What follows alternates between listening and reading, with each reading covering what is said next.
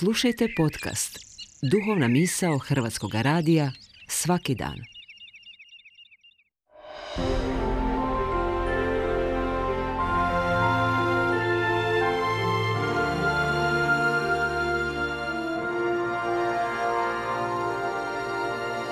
Duhovna misao. Urednica je Blaženka Jančić.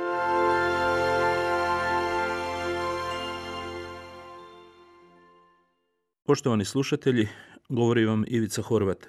Obzirom da sam poduzetnik već preko 30 godina i u isto vrijeme pastor, prije nekoliko dana pozvan sam govoriti na konferenciji za duhovnu obnovu i ohrabriti učesnike na temu Ne odustaje od Hrvatske. Ako vas pitam, koja se reakcija kao prva javlja na ovaj poziv? Ne odustaj od Hrvatske.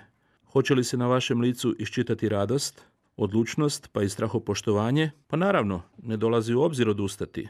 Od toga je nemoguće odustati.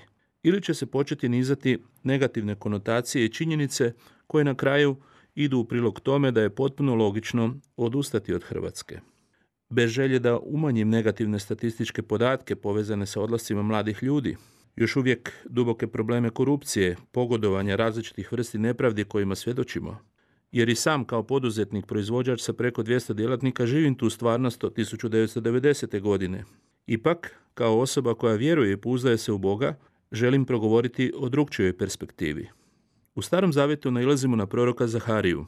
Zovu ga domoljubnim prorokom koji poziva Izraelce na poslušnost Bogu i zauzetost za svoju zemlju i svoj narod. On je prorokovao u Jeruzalemu u vrlo teškim okolnostima. Tada je samo mali dio od 50 tisuća Izraelaca iz perzijskog robstva vraćen u razrušeni Jeruzalem.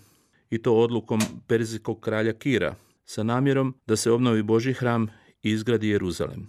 Prorok Zaharija proklamirao je i pozivao Izraelce da unatoč svim poteškoćama na koje su naišli pri povratku, sa pouzdanjem u Boga i njegovu moć i vlast, krenu sa izgradnjom hrama i obnovom Jeruzalema.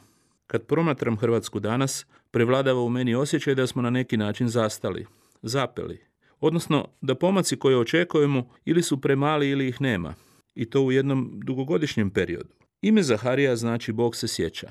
Bog se opomenuo ili sjetio. U osnovi tog imena Zaharija stoji glagol zakar, sjetiti se. Neki teolozi smatraju da je taj glagol zakar ključni glagol starog zavjeta.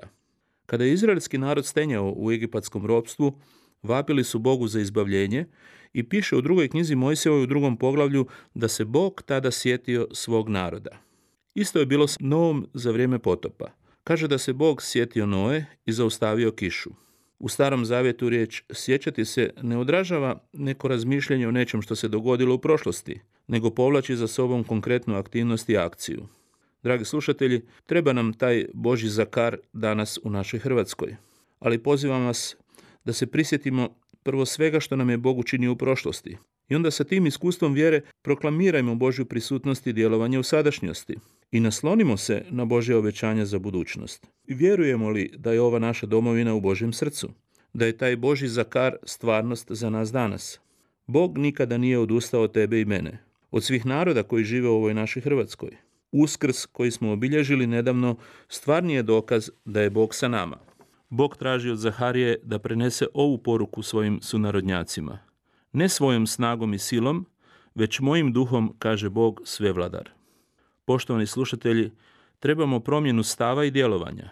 Odustajanje se treba promijeniti u zauzetost, a ta promjena je moguća ako počnemo osluškivati Božje srce, ako se oslonimo na snagu njegovog duha koji može promijeniti nas i našu nutrinu, donijeti radost i zahvalnost za dar života i za ovu zemlju, ali i snagu za promjene na dobro koje su nam i potrebne u našoj domovini.